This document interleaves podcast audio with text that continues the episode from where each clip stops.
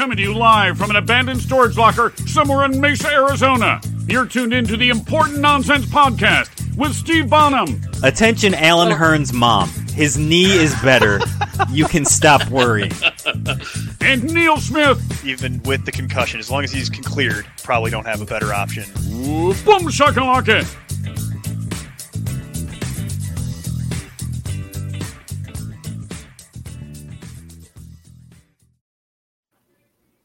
Welcome in, everybody. It is the Important Nonsense Podcast. I am Steve Bonham at nonsense underscore Steve, joined as always by Mr. Neil Smith.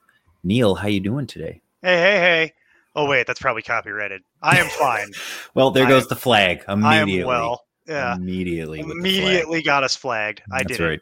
It. Congratulations. It's like targeting in uh, college, just right out the gate. Initially, just to, we are the kickoff in, and you've already. well, you gotta you gotta assert dominance. Mhm. You gotta assert dominance. That's that's that's, That's a, right. it's, a, it's a huge thing. exactly. Yeah, you got to let them know you're not going to play this game. Hundred percent.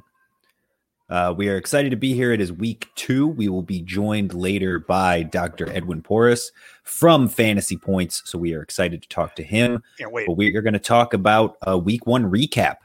So, what were your biggest takeaways, Neil, from uh, from week one this past weekend? It was an interesting week, to say the least. It was. It was. And like every year, I guess we'll just start here with just some of the biggest takeaways is always the overreactions Yeah. to, to things that happen in week one. Week one, as we've talked about for years, is it's not a, it's not totally random, but week one is always schlock. It's pretty wonky, to be It's- fair. Yeah. There's always usually something crazy happens, and pe- just watching people melt down, you can kind of tell who did their homework, who didn't, and also you can tell a little bit into insight into people's soul, a little bit Mhm. about their patience level and about some of their commitment to their own ideas and things like that. Because week one is just is just that. It's week one. It's a one week sample. Right. And that's the thing too is it we talk about all off season, we get into these arguments with people about, well, you you can't hype this guy or you can't like player X because the sample size is only 8 games. That's way too small of a sample size. And those exact same people are willing to throw out the entire summer's worth of research because of one week and one game because that's not too small of a sample size. Well, because Aaron Rodgers is done because he played Yeah. the worst game of his career in week Right. one. That's one of my favorites. Is Mhm. people immediately ready to jump ship on Aaron Rodgers after one bad game. Right. And it's like I also loved my favorite also takeaway, just the conspiracy theory Mhm. that got started that he's going to tank out their entire season intentionally, Oh, I love that. and that that's that this is his part of his master plan to make sure that they don't even try to retain him after this year. He Right. just shows up, plays intentionally badly. But Right. not badly enough to just like get set down or cut and ruin his career, but just bad enough to where they make no. And I, I love this idea. And the, to the people on Twitter who started this, I fully co-sign and love this idea. Let's spread that around as much as possible. Great. uh yeah what is it like he aaron Rodgers is dead his career is clearly over after one game After the MVP last year, that's right. yeah of That's how quick it happens. uh ezekiel elliott is a horrible running back who doesn't right. belong in the re- uh, the league That's right. uh yeah saquon barkley is washed what a waste right. of a first round pick that was um yeah it's just again just don't overreact Surprisingly quiet from the David Johnson is done people though. Right. And, again, on some interesting situations in those running back rooms, we can talk about that as well. Like, Sure. Yeah. for for example, the one that I think irked both of us will will start before we even get to kickoff.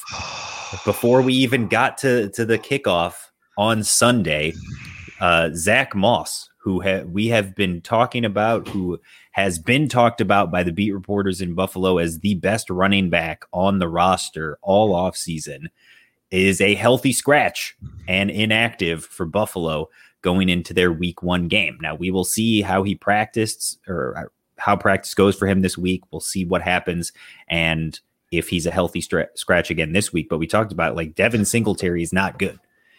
De- Devin Singletary is hashtag bad. he added football. another game of sample size to that on Sunday. Yeah. So that that tracks. Yeah. And I will say nothing like waking up triggered. Yeah. on week one because that happens if you do, you do this long enough. This hap that'll happen to you on a Sunday. You'll wake up and your whole day is immediately ruined just because you looked at your phone. Yeah. But the the issue that I ran into with that was I just woke up to the sound of my phone going off by my Mhm. head and I'm like, what is happening? It's too early for this. What do you already? We're starting with this, and it's just this, and I'm like, oh, Yeah. what a day! What a way to start the day.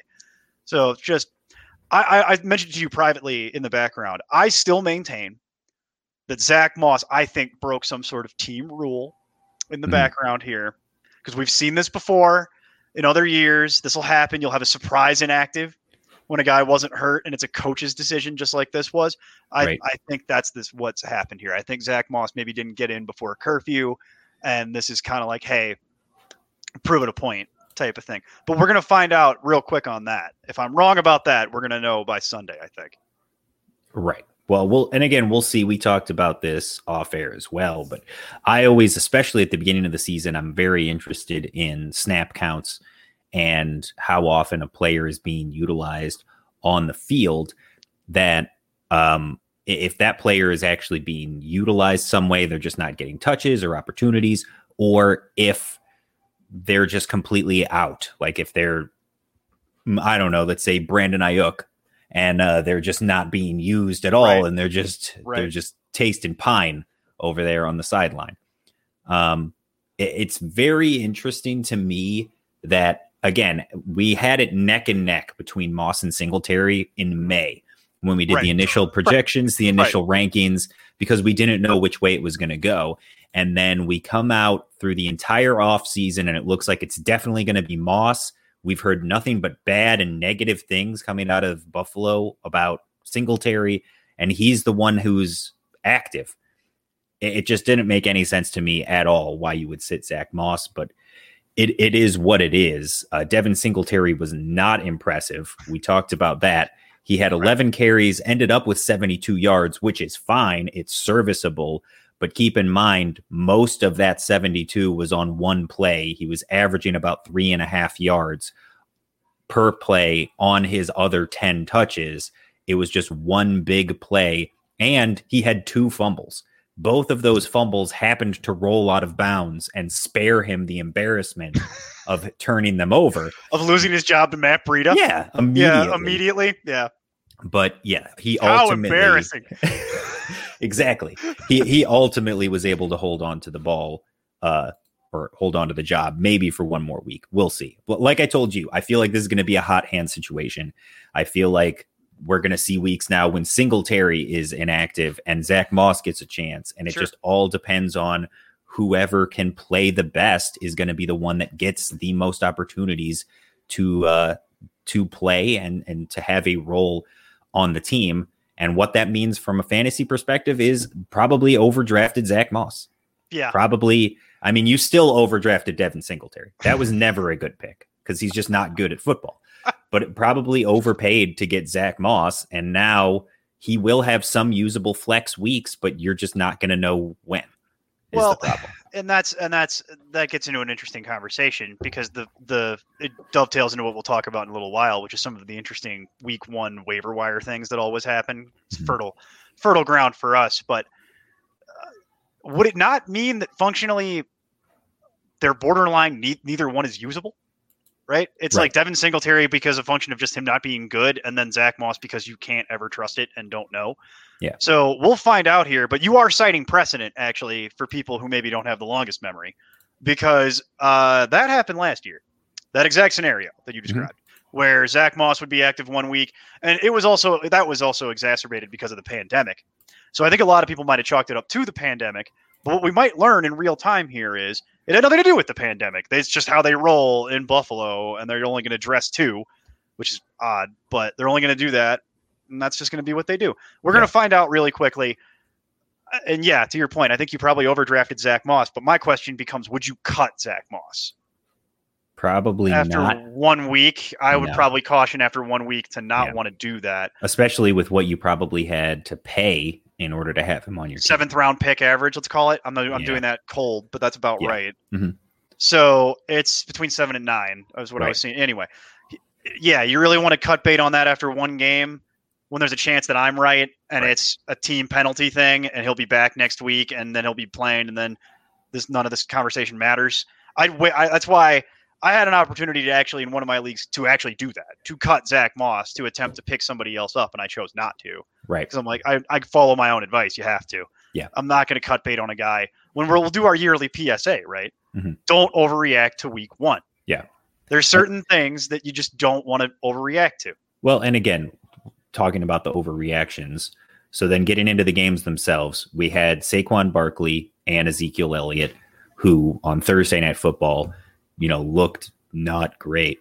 But again, there was so many things working against Saquon or Saquon Barkley coming back from the injury, his first football in a full calendar year, basically. And they have already said publicly they're not going to give him his full 80% touch share out of the backfield, but Right. they're ramping him up to a larger role. He had about 48% of the snaps uh, for the Giants, and he did the most he could with them. It wasn't a spectacular game, but again, it's going to be slow going at the beginning of the year. You knew the inherent risk when you were taking Saquon Barkley.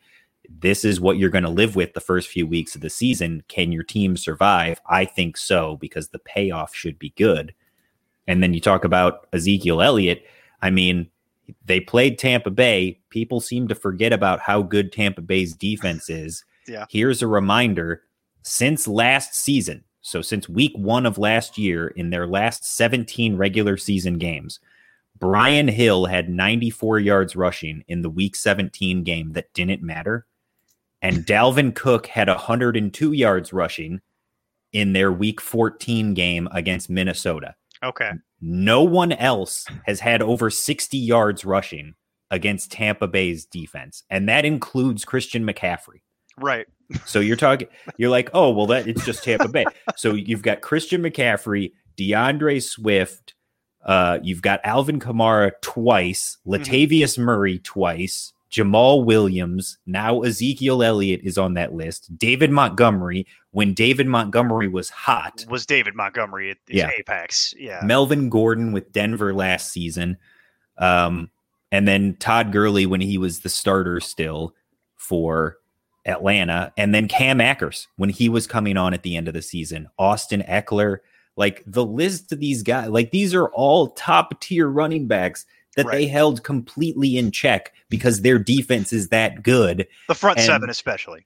Right. And now people want to just assume that Zeke is done because he didn't get it done against a defense that no one else has gotten it done against. Right. I, I don't I don't know. But we saw like they had no offensive line. They they had Zack Martin out because of COVID. He's Right. already back with the team. He's already he should be good to go for this week. So that's going to be a huge boost. You're not playing Tampa's defense again. I expect Zeke to show out this week and prove why he's a top 10 back, and he'll be perfectly fine. Oh, and he's playing against me in several leagues this week, so guaranteed forty. So on that means folks. slam That- dunk. That's 40. my that's Yeah. my logic. But no, it the Zeke thing. It's way too early to see the level of panic I'm seeing on the internet. It's Yeah. just been the loudest. It was the loudest because it was the only game on Thursday night, so everybody got to watch it. Is part of Right. it. But also there was a lot of Zeke haters before. Yeah. A lot a lot of this went down, and this just fuels the fire for them. So they're out there stoking the flames. It's not it's not helping. Bottom line, if you have Zeke, this is the cardinal don't overreact to week one situation because that was a top five pick for you more than likely. Yep. Do not sell that for pennies on the dollar. You will likely lose your league immediately upon doing so. It will be game Right. over no matter what. Yeah. You're married to Ezekiel Elliott for a while here until something changes. Hopefully, and he should look. If the Cowboys are going to throw it 60 times a week, somebody's going to get killed. Yeah. That can't be the offense. Mhm. That's not going to happen again. It might happen again at some point throughout the year, and this is Sure. something to keep It's an eye on. consistently. But happen. this can't consistently happen, or they're not going to go anywhere. They're going to have to commit to running the ball throughout this, and they're not playing Tampa Bay's front seven every week, as you pointed out. So that's the biggest one. the The Saquon thing, I, I don't understand how people are confused. Yeah. because how much media coverage could there possibly have been about the Saquon Barkley injury? It was Mhm. on every channel. It, it- it- like I don't understand how you're even confused. And then they told you before the game Right. that he was on a pitch count. Yeah.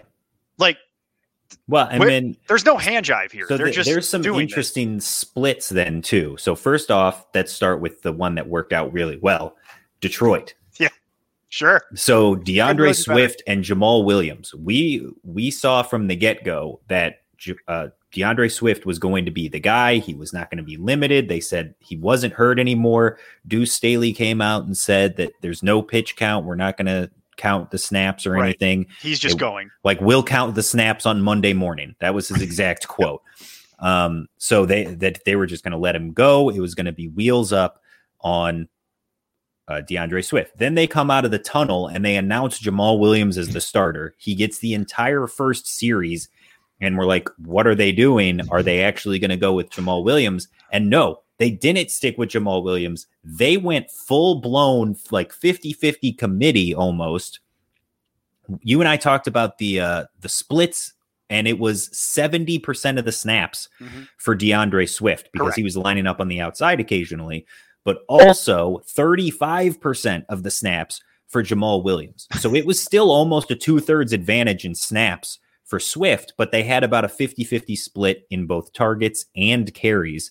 They were both heavily involved in that offense Well, for Detroit. Are you working your way there? Because I don't want to take the wind out of your sails. But the most important thing that we've uncovered out of that was realizing that effectively Jamaal Williams gets the ball 56% of the time when he's on the field. It's going Yes. to him. Yeah. Which is fascinating. That that's fascinating. That's like Tarik Cohen level from the Bears during his Right. breakout year. Where if he's on the field, over half the time he's getting the football. Yeah. It's it, it that's the most amazing thing. I don't know if that's sustainable, but it's fascinating. right. Did someone say D'Andre Swift Oh, he's got a- RB one? He's got a steel chair. oh, no. I have been Oh, God, that's Jack's music. I've been summoned by the D'Andre Swift hype. I had to come in here. You can see it, the Lions jersey over here. You know I'm all about the Detroit Lions and D'Andre Swift. Oh, what a breakout RB1 performance. How do you not love it? For our uh, audio listeners, we are joined now by Mr. Jack Kavanaugh from the Sunday and Friday shows here on He has forced his way into the studio Yes. past security with a steel chair, as as Neil pointed out. about D'Andre Swift. And well, he's got a steel chair. So No, that's my favorite stat of the weekend, though. Too is just that uh, Jamaal Williams ends up as the PPR RB two, and D'Andre Swift as the PPR RB four, right, literally right next to each other. And T.J. Hockenson led that team in targets.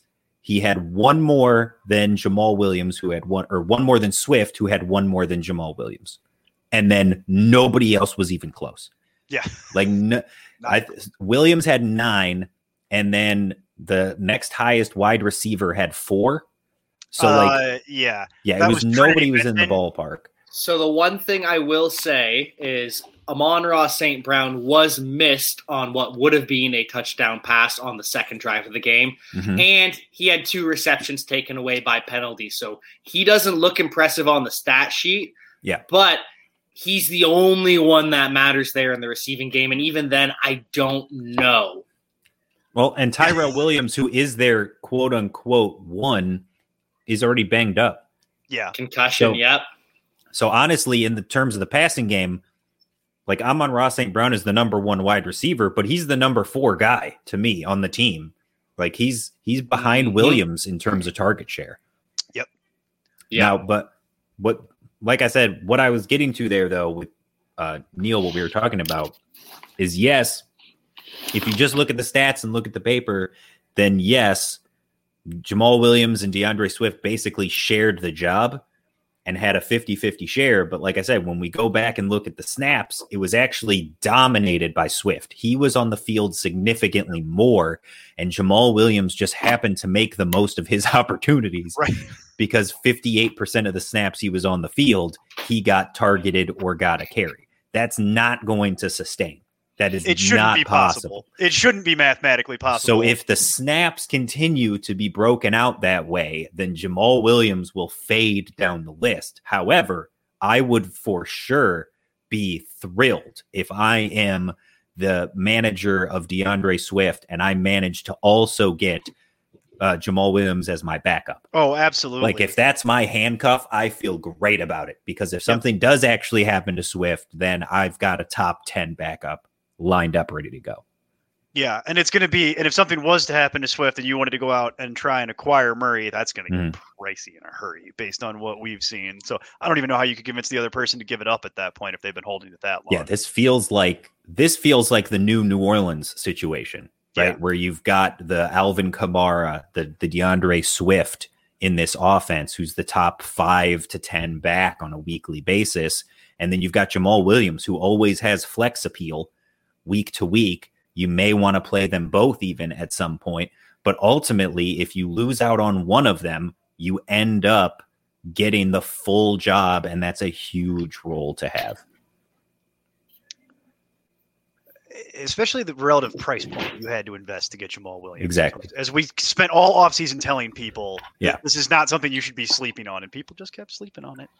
So then the other one was the Broncos. Is how would it break out between Melvin Gordon and Javonte Williams? From a like pure snap standpoint, it was literally 50-50. They had they exactly had the same amount of snaps on the field. They shared the job completely. The only reason it looks different is because Melvin Gordon in the fourth quarter broke a 70-yard touchdown. That's it.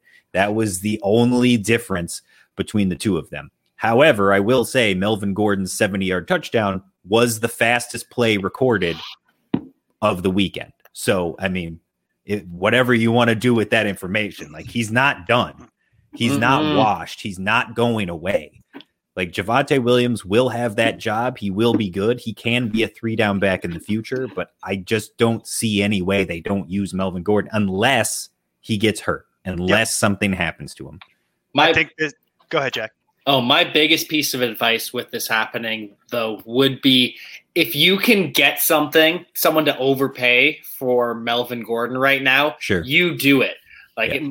I, I saw a trade recently. You get Melvin Gordon and a throw in for Lamar Jackson at quarterback. Mhm. That's the kind of upgrade you want. Yeah, yeah. If speaking of overreactions and people we keep cautioning them to not do it but we've seen a lot of wonky trades on our Yeah. discord server which you can join by becoming a patreon help us keep the lights on here folks as I For tell $1. every week for one dollar but that conversation's been ongoing in the trade channel where people are doing some real wonky trades already this year so to jack's point if uh if people don't follow our advice use that to your advantage go see if you can get something for melvin gordon because he's not going to put up a 70 yard touchdown every single week. right. So, and they're also not playing the Giants every week. So there's going to be less rushing opportunities potentially twice a year when they have to play teams like eh, Kansas City, and then two more times a year when they have to play the Chargers. Mhm. So it's just not. eh, If, if people are willing to pay you face value from Melvin, from Melvin Gordon right now, absolutely run to your computer and go get that. Like go Yeah. go. I like that throw in for Lamar trade. That's a solid one. It's a good upgrade. Yeah, I thought another interesting running back, you know, split to watch was going to be Philadelphia. How would they handle Miles Sanders, and then what would happen behind him? We've been saying all summer that Kenny Gainwell is the number two there, that he's going to be the pass catching back, that that's the role he's going to have. And now we've seen, you know, there was a lot of surprise, like, oh, I thought it would be Boston Scott who would be taking over that role still, but no, it was Gainwell, and it was nice to see him in the red zone getting utilized there as well. At this point, it's like Boston Scott's not even hardly rosterable. I mean, he was barely rosterable before, but it seems like he's just going to be the new Corey Clement. So that's going to be it. Sorry, Which is Boston. not exciting for anybody. No, it's not a fantasy relevant thing, Matt. Right. So no, I'd say I'd say we we just yeah just leave that where it is. Yep. Uh, was there any other splits that that caught your eye over there? Well, we have one to talk about here, and I think this guy can help us. So we've got Ah, Edwin is here. So Dr. Edwin Porras, welcome to the show. Hold on, I have to say DPT because I'm a big Britt Baker fan. So I gotta I gotta throw in the the DPT just for the shout out there. But how are you doing this evening, sir? I'm doing well. I appreciate you guys putting up with me being a little late tonight. I I appreciate it. I'm ready. No I'm excited to be problem here. He's never watched this before. He doesn't understand how low the professionalism bar is. if that's the case, I'll what fit right in. Don't worry. Right. Yeah, that's the case, I'll fit right in. It's nonsense for a reason, sir. Nonsense for a reason. Uh, but we were just talking about running back splits, and I think this is actually a great spot to to bring you in to talk here because we've the next one up is San Francisco with. Ooh. Raheem Mostert getting hurt. So how does the the massive overreaction to Elijah Mitchell's one week with Trey Sermon being inactive uh, impact your take on the uh, the committee in San Francisco? You know, I think it's it's a difficult thing to tease apart, and as fantasy managers, fantasy players, I think we have a tendency to overestimate exactly how much we know, and nobody likes to remind us that more of that than Kyle Shanahan. So we don't we don't really know what what they're going to do. an Brandon Aiyuk, statement. Yeah. Brandon Aiyuk, basically inactive. yeah. Um, Trey Sermon actually, literally Mm-hmm. inactive.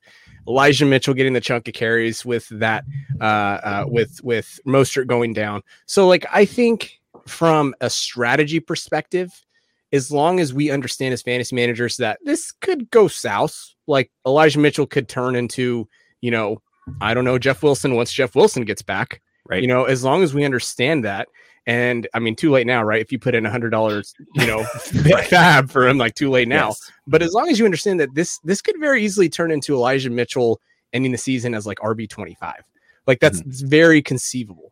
Um, and the ceiling is capped too. Like, what are the chances Elijah Mitchell fish, finishes as RB twelve? Like very low, right? Like I think I think it's safe to say that his his potential finishes on a points per game basis is probably somewhere between RB twenty five and RB fifteen, right? And so if you blew your fab on that, I, you know, good on you. It depends if you're, you know, if you're really being aggressive. Like every every league is different, and I get that. But I think that we did definitely sort of overshoot how much Elijah Moore could, the value that Elijah Moore could actually bring, because now that Trey Sermon's going to be active, Mm. Shanahan could thrust a totally new sort of design. I mean, not an entirely new design, right? But like an entirely new game plan in terms of who's going to get the ball now. So, eh, eh, moral of the story: we know less than we think we know. That's what I'm trying to say. And I think this go like if you want to look at recent history, even let's just go back to last year, week one, Marlon Mack gets hurt.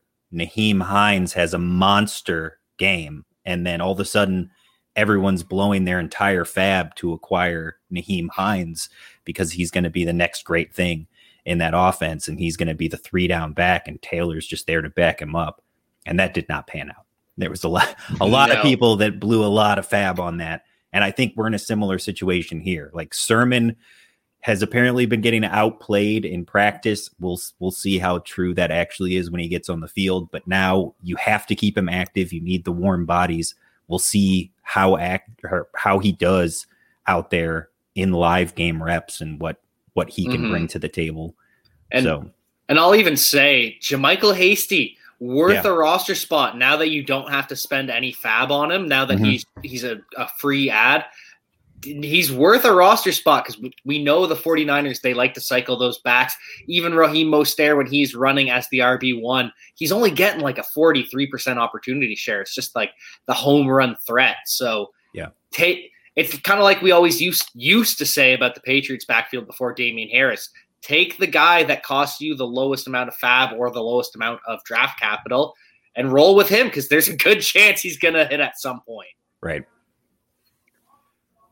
Doc, is it true that Jeff Wilson threw out his knee because he stood up awkwardly getting out of a chair? Can you validate that? I know you have sources in the medical community. Can you confirm that for me right here on the show? Uh, listen, I know that was the story. Um, it's a funny story. Got to say, I haven't heard anything like it before.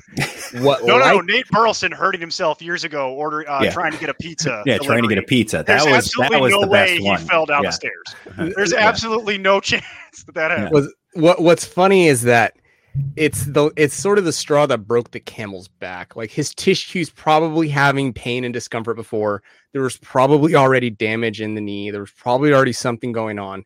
And all it takes is one, right? It's like a drop in the bucket, but when the bucket's full and you put a drop in it, the rest of it spills over, right? And that that's sort of what I imagine the scenario was. Like it probably had less to do with uh, him standing up from a chair and more to do with you know however many years getting pounded into the ground by massive linemen uh, uh, through college and, and, and into the pros. It's probably what it had more like likely to do.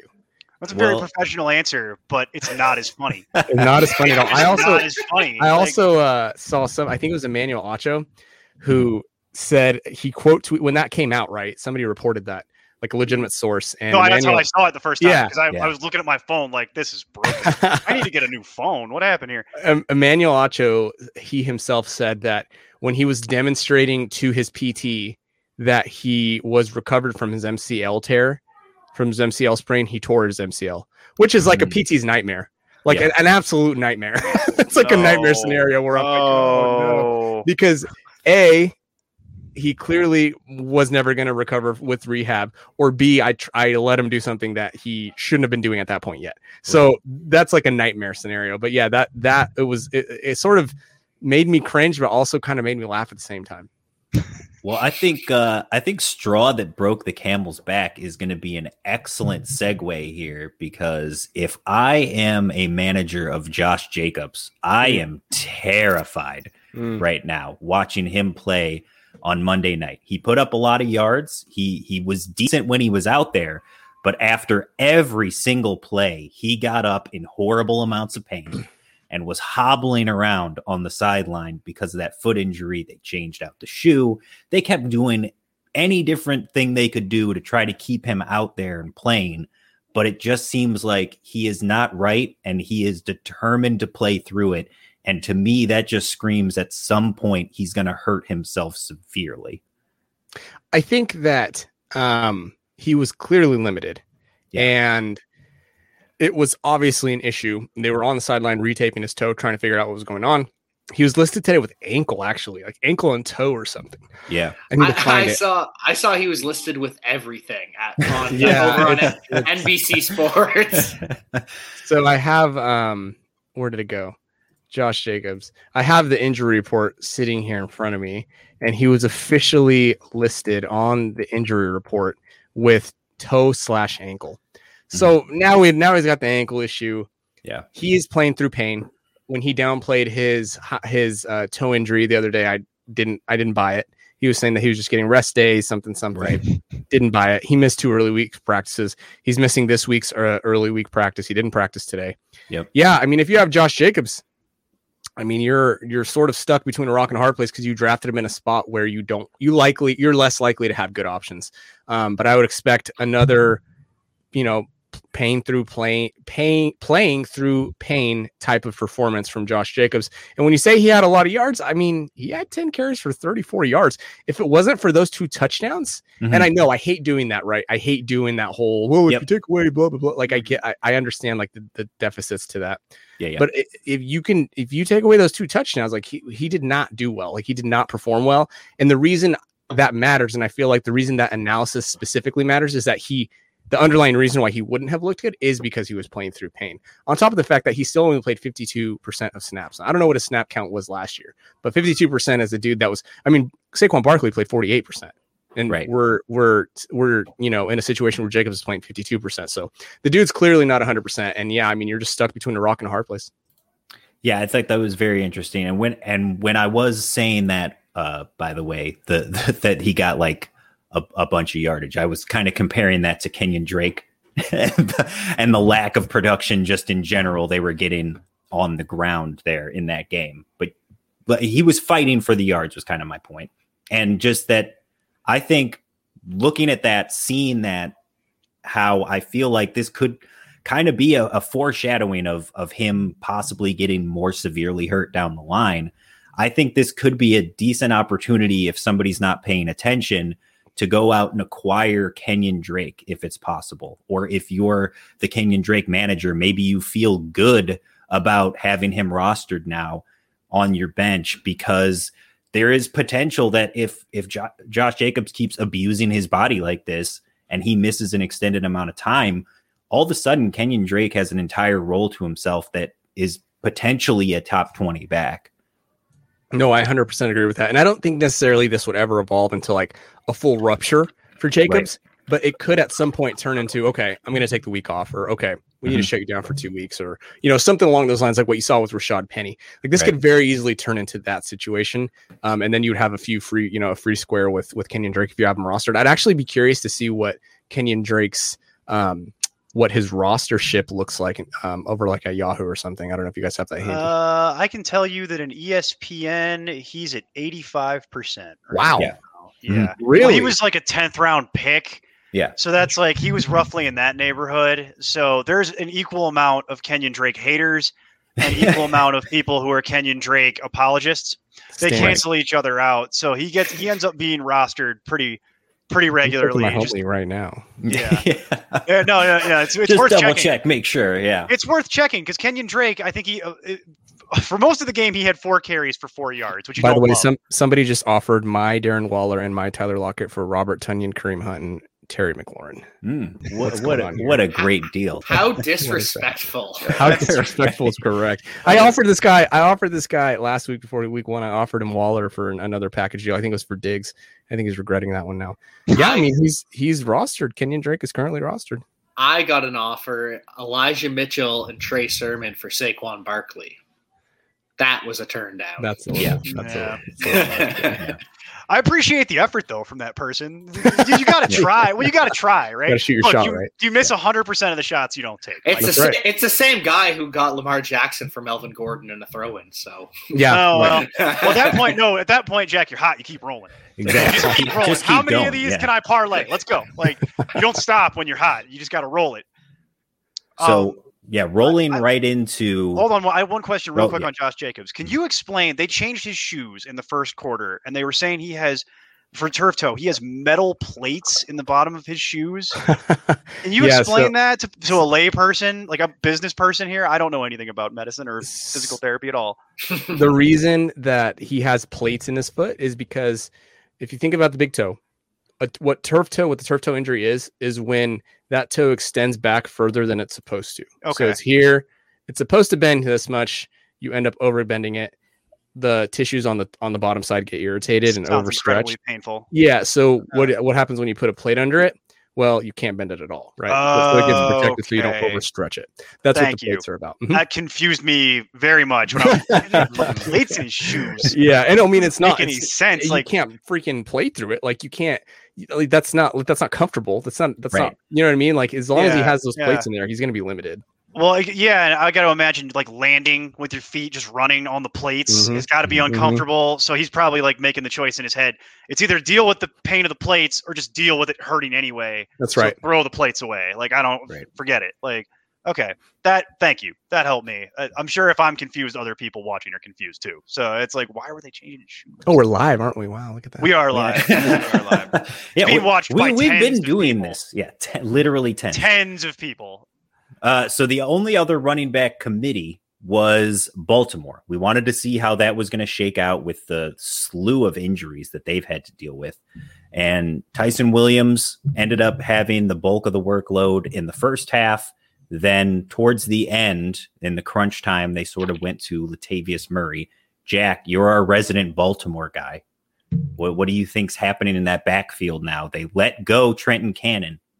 He's gone. I know you're sad. Oh, de- devastated over losing Trenton Cannon. The No, so- writing's on the wall. Here comes Le'Veon Bell for the revenge game against Kansas City, right? Yeah, exactly. Like Mhm. it's it's either him or it's Devonta Freeman, and I'm gonna guess they go with Bell at this point. The, I still do think it's Ty'Son Williams' backfield, and then the second half they go to Latavius Murray because Ty'Son Williams not good in pass protection at all. He's Yeah. ultimately the one who cost them the game. He's the one that allowed that sack fumble that uh, turned it over to the uh, the Raiders in their own territory. So yeah, that's kind of why they can't give him the full load, and you'll still see a healthy dose of Latavius Murray. But until I see anything from Bell, I'm not going to believe it because he he didn't practice all year. He didn't look good last, or sorry, he didn't practice all summer. He didn't look good last year. So why do I expect him to be good now, other than the revenge game? Yay! That's right. Pump the narrative. Pump the narrative. and Sammy Watkins' revenge game too. Don't forget that. That's right. Because that worked out so well. This the week one Watkins. Oh, that was so sad. It was so close.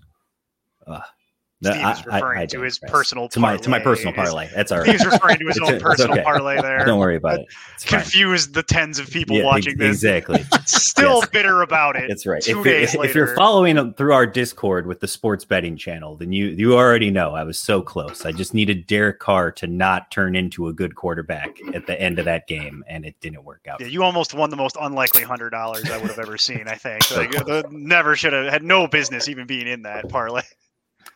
Uh, so the other big news this week was, of course, Jerry Jeudy going down with the ankle injury, and it turns it looks like he may have like caught a break and not getting too severely hurt. Because uh, from the looks of it, it looked horrible. It looked like his season was probably done. But now it's high ankle. We're hoping for what, like four to six is typically the the range for a high ankle. So we're getting the report from Schefter that is it's going to be four to 6 mm-hmm. My the tenor of the whole situation seems to be that it's pretty significant. He's probably got a decent amount of swelling. We're going to assume there's no rupture of the deltoid ligament itself, uh, simply because it's not a surgical case. He didn't have a fracture associated with it. The, that's the ligament that's on the inside that sort of was overstrained when you saw it. I'm sure you guys all saw the video. Yeah. Uh, that ankle got overstrained.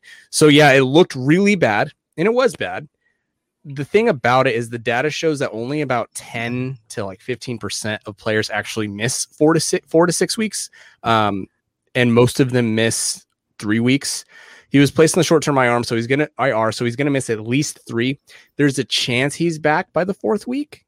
That's not a slam dunk yet. Today, Ian Rapoport did say something like, I'd bet it's closer to six. It sounded more like speculation. Rapoport's known to speculate a little bit. Um, I mean, these guys no. all speculate, right? Yes. Like, like, like Rapoport speculated Saquon might not be back till week three. Uh, Adam Schefter ah, said you got to get your 30 tweets out a day, or they find uh, you right, there. Right. Okay, it's the Adam NFL Schefter, Network, social Adam media, but you got to get them out. He speculated that uh, Dak won't be 100% healthy. Like, like these guys speculate every now and then, and whatever. They're they're at their liberty, like they're allowed to do that.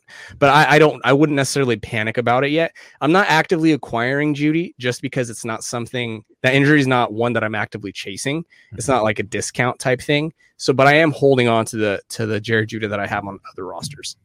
So when he does come back with the history of high ankle sprains, I know you've pulled the data on this before so, with the history of high ankle sprains, when he does come back, about how long after he returns can we expect him to be at least close to his 100%? So, assuming this doesn't turn into a Michael Thomas situation, which it's everybody not common, it's not a Michael Thomas. Yeah, situation. that that that's not common. However, it's not unheard of where they, these players try to play through this injury and really they should have had surgery. It's not uncommon, not unheard of. But assuming that that's not the case here, then by week five or six after this injury, theoretically is when is when we would see uh, Jerry Jeudy back to 100%. That is based on a study done in 2013 based on all 32 team physicians who agreed. That's essentially what you're looking at. Uh, most dudes come back actually about 15 days, but they're not, they don't look the same for four to six weeks. So week five or six is probably when you're going to get full blown back to 100% Jerry Jeudy. But that doesn't mean that he's necessarily going to be you know putting up zeros but there's there's about a yeah. there's about a 20% dip in uh, production fantasy point production coming back off these high ankles in the first week back so that that be essentially what you're looking at for Jared Jeudy. so you're saying five to six weeks after the injury occurred right yes five to six yeah. weeks since injury okay so then with him being out neil is there anyone specifically that changes your opinion on in the the denver wide receiver room tim patrick baby it's got to be Tim Patrick. Tim Patrick is back. That's the debate, right? It's see because uh, Tim we're Patrick. All, yeah, that's right. There thank you go. You. Thank there you. you Somebody gets the show. Getting nothing from you two. That's it's that because that's the debate. I think we're all either you're either in or out on Courtland Sutton, and that nothing has changed on that now. This doesn't significantly change your projection for him. I think his his like, role is basically the same. same it's just do you like Tim Patrick or KJ Hamler? That seems to be the the debate now, and I've seen it go both ways. I'm with you. I'm Tim Patrick as well. I think he's the bigger body, and I think he gives you more red zone opportunity whereas Hamler is more just the the home run threat. I'd prefer him if I had him in a best ball league that I drafted before the season. Like, oh, sure. hey, maybe now this will cash a few times. But other than that, I'm not super interested. Jack, uh, what do you think? I was going to say, Jack, what do you think about KJ Hamler? Well, I am a known KJ Hamler apologist. I loved him coming out of Penn State. I've been a fan for a while now. I dra- I did draft him quite a bit in you best did. ball. Hmm. So I, I think I'm going to go with him. He's probably going to end up playing a lot in the slot where G- Jerry Jeudy was operating beforehand. Tim hmm. Patrick, the bigger body on the outside. So there's a chance, it's not likely, but there's a chance that KJ Hamler does become a little bit of a PPR threat as well if he's in the slot. Yeah, that makes sense. Just getting the volume underneath. Uh, does this? I mean, that's the wide receivers. Does this change your your view on Noah Fant at all? Because he was heavily involved in the offense, especially after Jeudy was out. I, I think Noah Fant was always a good pick on where you were getting him, like ninth roundish, 10th mm-hmm. roundish. So I, I'm not sure it completely changes. It, it does condense the targets a little bit, but he, he was always going to be good. Okay. Can I ask you, Steve? Like, unpack the question. Are you asking? Does this? What do you? What do you want to know? Could Noah Fant go from like, what was he like, tight end eight or nine in preseason? Yeah, he. Where do think he was like go? seven or eight. Seven, Does eight, he nine. move Where- up the list at all for you where- in tight end? I'd say he might move up one or two spots, but if you're asking if he could ascend even to four to compete with T.J. Hockenson, I'm going to say no. You would need Well, yeah, I another. think- You would need another injury to happen on the Broncos before that would even be on the table. I yeah, I think the only thing that would be in the discussion would be five, because I think you already have the top three established, and then Hockenson's really knocking on that door with Yeah, how bad they are and what his role is on and five team. was Mark Andrews or Dallas Goedert, depending on who you want to talk to. Depending, Right. Something like that. yeah. So does he step ahead either of those guys for you? Uh, not yet. Not yet. Not yet. No. Kyle Kyle Pitts was everyone's favorite too, and he wasn't impressive in his debut. Yeah, but if you were following our work, you had, you didn't buy Well, into that. to be fair, nobody on Atlanta was impressive. yeah, No, he like, still did have twenty three percent the offensive share. players, the defensive players, the coaches, the fans weren't great. None of it, none of it was good about Atlanta. 23% target share is pretty good for a tight end, though. So Kyle is. Pitts, if, if you like Kyle Pitts, Yeah. you shouldn't be off of him yet. It would obviously be. Too I don't like to be Kyle scared Pitts that much, so didn't draft him a lot. Well, I mean, so that that was like the the major news from the weekend, and we already talked about you know How Aaron Rodgers how being dare dead. you? How What? dare you just end the major news segments without without talking about Ryan Fitzpatrick? Oh yeah, so you want to talk How- about Ryan? how- Fitzpatrick yes, I some absolutely want to talk about Ryan All right, Fitzpatrick. fine. I have a doctor here. I have questions.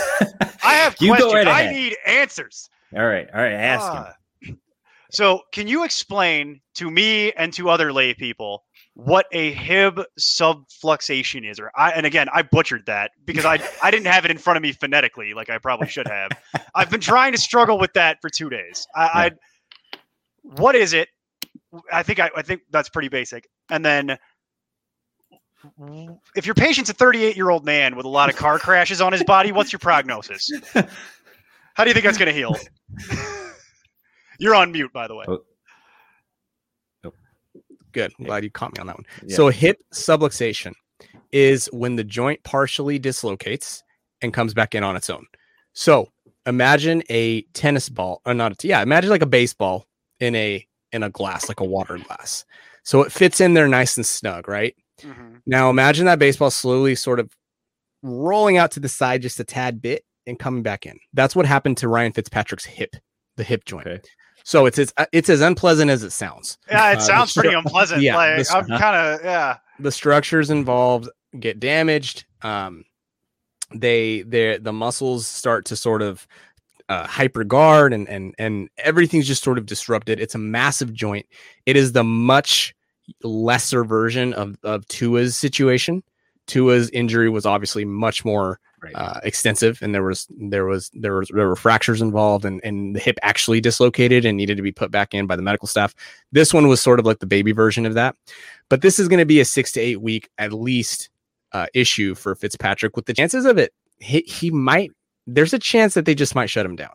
Mhm. Um, given his age, like you were mentioning, that is relevant. Uh, given the fact that he's going to have to get his mojo back, his, his mobility is going to be extremely limited, even if he does come back. I mean, this is not a an insignificant injury for a person of Ryan Fitzpatrick's uh, sort of status. This is this is going to impact him quite a bit. You mean as a borderline 40 year old man? as a borderline Yeah, forty year old yeah. man? Because as, Yeah. a, as, a, as, a, as a from one fellow border 40 line 40 year old man to another, uh, I I feel that just I don't heal like I used to when I was Yeah. 18, man. Like some of these kids out here, like no no no no no, that car crash, the 22 year old will walk away. Somebody pushing 40, no no no no no no. Yep, that's that's exactly essentially what what you have to worry about. So he's going to be off at least eight weeks, I would imagine. Um, and then depending on where Washington even is at that point with their quarterback situation, I, I wouldn't be shocked in the slightest if they're just like, hey, man, take the time to rehab. Maybe you need surgery. We don't know. But this is a really volatile situation. Like it's not, it's not an insignificant injury. Well, and you mentioned the mobility. That was the biggest thing that I was thinking about the other day, just talking to people. It's like, well, half of Ryan Fitzpatrick for fantasy is the fact that he famously led the Miami Dolphins in rushing. Like Yeah, he right. runs. Yeah. That's what he does. It's super helpful. And if he's not there to do that and he can't do that, he's never been good enough as a pure arm talent to be able to put up those gaudy numbers. Then he just is too turnover prone. So at this point, I hate to say it, as, as fun as it was to have this this lovely one game and preseason of this, I think it's over. I think if you have Ryan Fitzpatrick, you might as well just cut him because it's eight weeks and then he's probably to your I think you kind of confirmed it for me. He ain't gonna be able to run anymore. Yeah. So there's Right. no point in rostering him at that point. He was barely rosterable to begin with. It was kind of a fun flyer thing, and now buried. So now, now this begs the question: Do we believe in Taylor Heineken? Heine- no, Heinicke. No, no, Heineken. You, Heineken, you always want to say a Heineken. Heineken, but it's Okay. Always it's Heinicke. Yeah, A- it's and, Heineken without the end at the end. uh, I'm, I- I'm going Heineken. Taylor right. Heineken. Do we make him, believe? make him earn it. Yeah. Uh, I I was saying to Neil too, like we talked about this in our off-season shows when we were doing the Washington breakdown, and it was I felt really good about all the players on that roster because when you look at it, really your worst case scenario is your best case scenario from last year for all of these guys because Tyler Heinicke was without a doubt the best quarterback that they had going last season. And then he got hurt, and it was the Alex Smith show, which was a great story, but not a great quarterback situation. So I think Heinicke will be just fine. He understands the offense. We were hearing reports that he was pushing Fitzpatrick at one point in the offseason, that they were seriously considering going with Heinicke as the starter, and then Fitzpatrick just separated himself. But now I think they'll be good there. I think the bigger question is who do they bring in as the backup? Because you have to bring in somebody with you don't what believe they're in Kyle thinking. Allen? No, I don't. I, I know Ron Rivera seems to. Fool me four times now, I believe. yeah, yeah. Uh, but I- I really think that it's going to be tough for them to to get to where they want with Kyle Allen potentially as as the quarterback. So Tyler Heinicke, I'm fine. Is there somebody out there? I think in our chat, at least, the overwhelming consensus seems to be it's Nick Foles. Like he gives you the best option of the guys that are potentially available. Yikes! If that's the best option. Well, well, just of what's available. that conversation now. started with would Cam make sense reuniting with Ron Rivera Right. in Washington, and there's a lot of reasons why we talked that we talked about internally about probably not not. to be honest. Yeah, probably not. And he wouldn't really be a great fit for them. And so we're extending that hypothetical scenario of Heinicke spits the bit. He's done. We need it. We need to bring in outside help and start going through the list of names. And yeah, it's that bad. You It get to Nick Foles real quick. You get to Mhm. Nick Foles real quick. Uh, Jacoby Brissett float your boat. That was one of the other ones that was bandied around. That you feel better about that? Yeah, that's another option, isn't it? Uh, Interesting. That, yeah, that's an option. You Yeah, know what's good funny one. is that there aren't thank you. there aren't 32 good NFL starting quarterbacks. Right. And that's and that's that's the the thing that people don't understand or like I think it's sort of I don't know. Uh, it's like a it's a it's a dirty little secret is that there are not 32 NFL starting quarterbacks who do a good job. Right. And I think that that that's the point you're sort of driving home here. There's maybe 26, 28. right. Right. Maybe. And and then the I funny would say thing that's high. I would say that's No, high. well, it probably is. But the funny thing about that is, even whatever you cut the number at, it's the highest it's ever been. Right. Yeah. Because we exactly. we talked about that in the preseason, Steve. Like the whole Mhm. quarterback becoming tight end Spider-Man meme for Yeah. overall positional rankings. It's in effect. Like Yeah. it's it's nuts.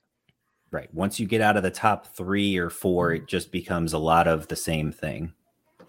So I, I just I'm wondering if they stick with what they've got, if this is the direction they're going, and then I think too, uh, like you said, it really depends on where they are in their season. The closer they get to Fitzpatrick potentially coming back, because I think that division should theoretically be bad enough that their defense can carry them to victories and they should still be in it. So if they feel like they've got a shot to make a run, and he can be healthy, then they would bring him back. But I would think they're going to be overly cautious. If they're competing and Heinicke is doing well, uh, I think it's really easy. Right. It's just Heinicke the rest of the way. That's Right. just what we'll do. It's cheap. It's, it's fine, and it, we don't have to make any. Eh, that, and this is my whole analysis for Washington anyway. Is usually from an ownership management. th- th- This is their opinion, anyways. Eh, whatever, dog. Yeah, Just It, it put somebody out there. It's fine. Draft Dwayne Haskins. It's fine. Eh, whatever. Uh, Yeah. Whatever, man. I got stuff Yeah, to do. whatever. Yeah, whatever. Like, uh, So that's that's usually how they operate there. So I'm sad about this though. This one was my saddest injury of the weekend because I was Right. looking forward to the Ryan Fitzpatrick Washington football team all season because it was going to be an unbelievable roller coaster of, of just schlock. so looking forward to it. Uh, well, of everything that we talked about here, Edwin, we'll we'll wrap up. Is there anything that uh, we may have missed, or that you've got your eye on that you're looking for going into week two? That so, like, what was a big takeaway maybe for you from week one that that we didn't touch on already, if anything? and maybe you touched on it before I, I got on, but um, y- Saquon looked good. Yeah, he looked good. He had good bursts. He had good power. He was just a guy who was week one after an ACL meniscus issue. Uh, I Exactly. said it. I said it all offseason that I think he's going to come back. He has checks all the boxes to be an outlier, and I think he still will be. So I think after this week, if you could put some feelers out for a trading Saquon Barkley, I would do that. I'm probably going to do that. Uh, I think week three, four is when you're going to start seeing him get a little bit more unleashed, and I'm ex- I'm excited for that. My my teams are excited for Saquon Barkley.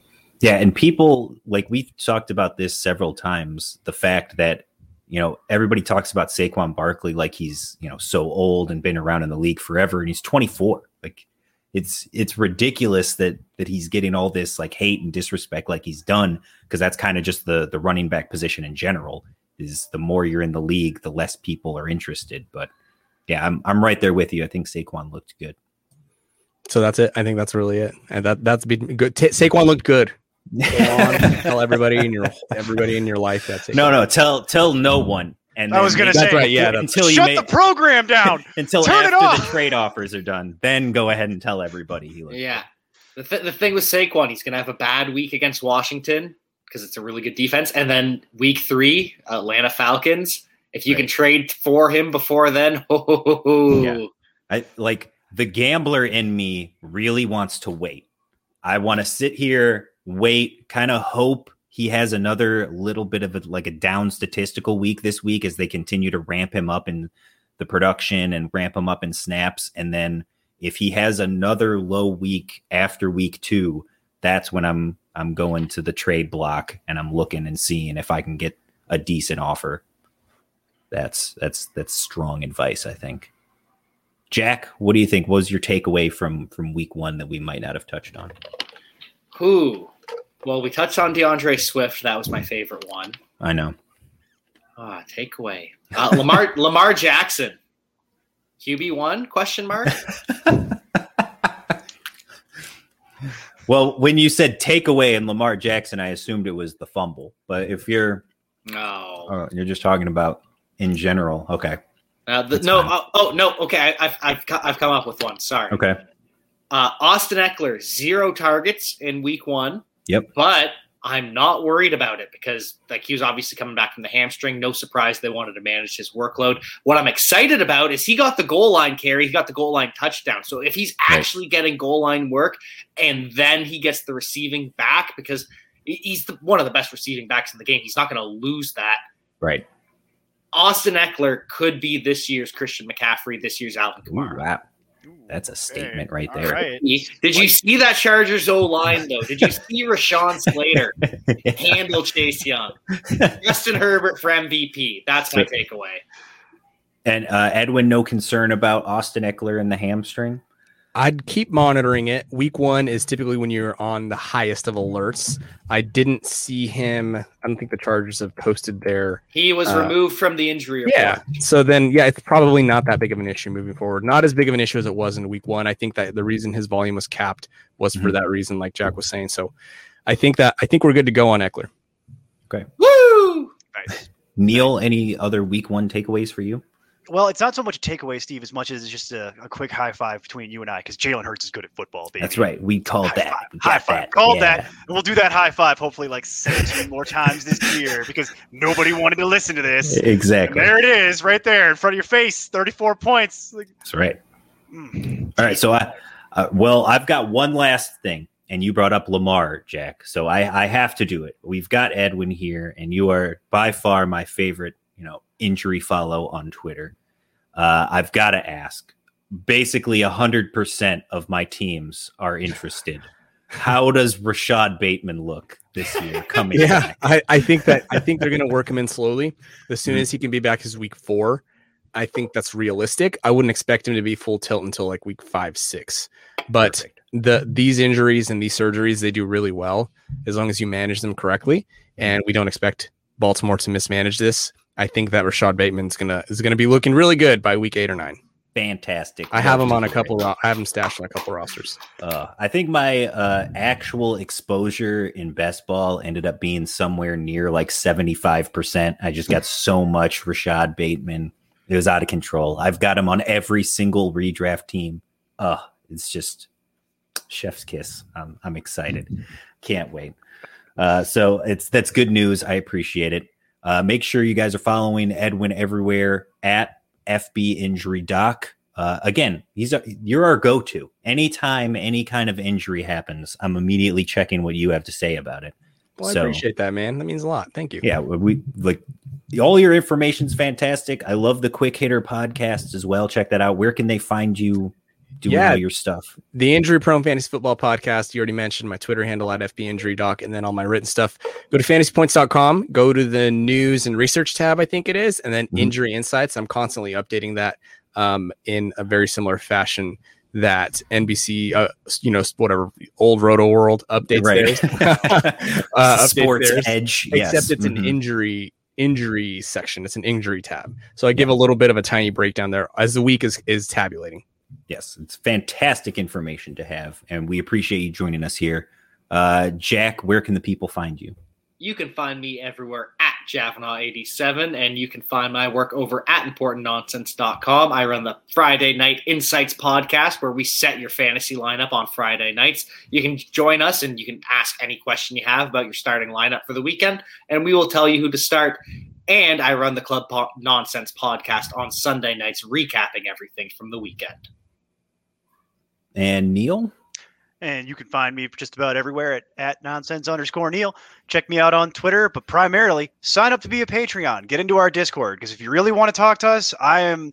I get on Twitter when I can, but I'm in that Discord talking to people literally all day Constantly. long. Yeah. We're on there all day. So if you really want to talk to us, one dollar, become a patron, and get access to our Discord, and we'll be happy to answer any questions you have. Chop it up with you. Take a look at trades, evaluate whatever it is. It's a real fun community that we're building for the 2021 fantasy football season. All right, and we will be back next week, and we, we still don't. We'll have to discuss what we're going to do, but something. It is the 200th episode celebration, so we'll get we'll we'll get something together. Jack, you'll be involved. In fact, this, Jack, you this will be a project you'll have to do in the was gonna background. say, Congratulations! We're getting old as a show, Jack. We're at 200. We're doing Very it. exciting. We did it. Uh, but thanks everybody for watching and listening for the audio version. And until next week, keep up the nonsense. Thank you. Music for this podcast is provided by Lee Rosevere. I'm Tim Kitzrow from NBA Jam and NFL Blitz, and you can find all the guys at ImportantNonsense.com. Kaboom!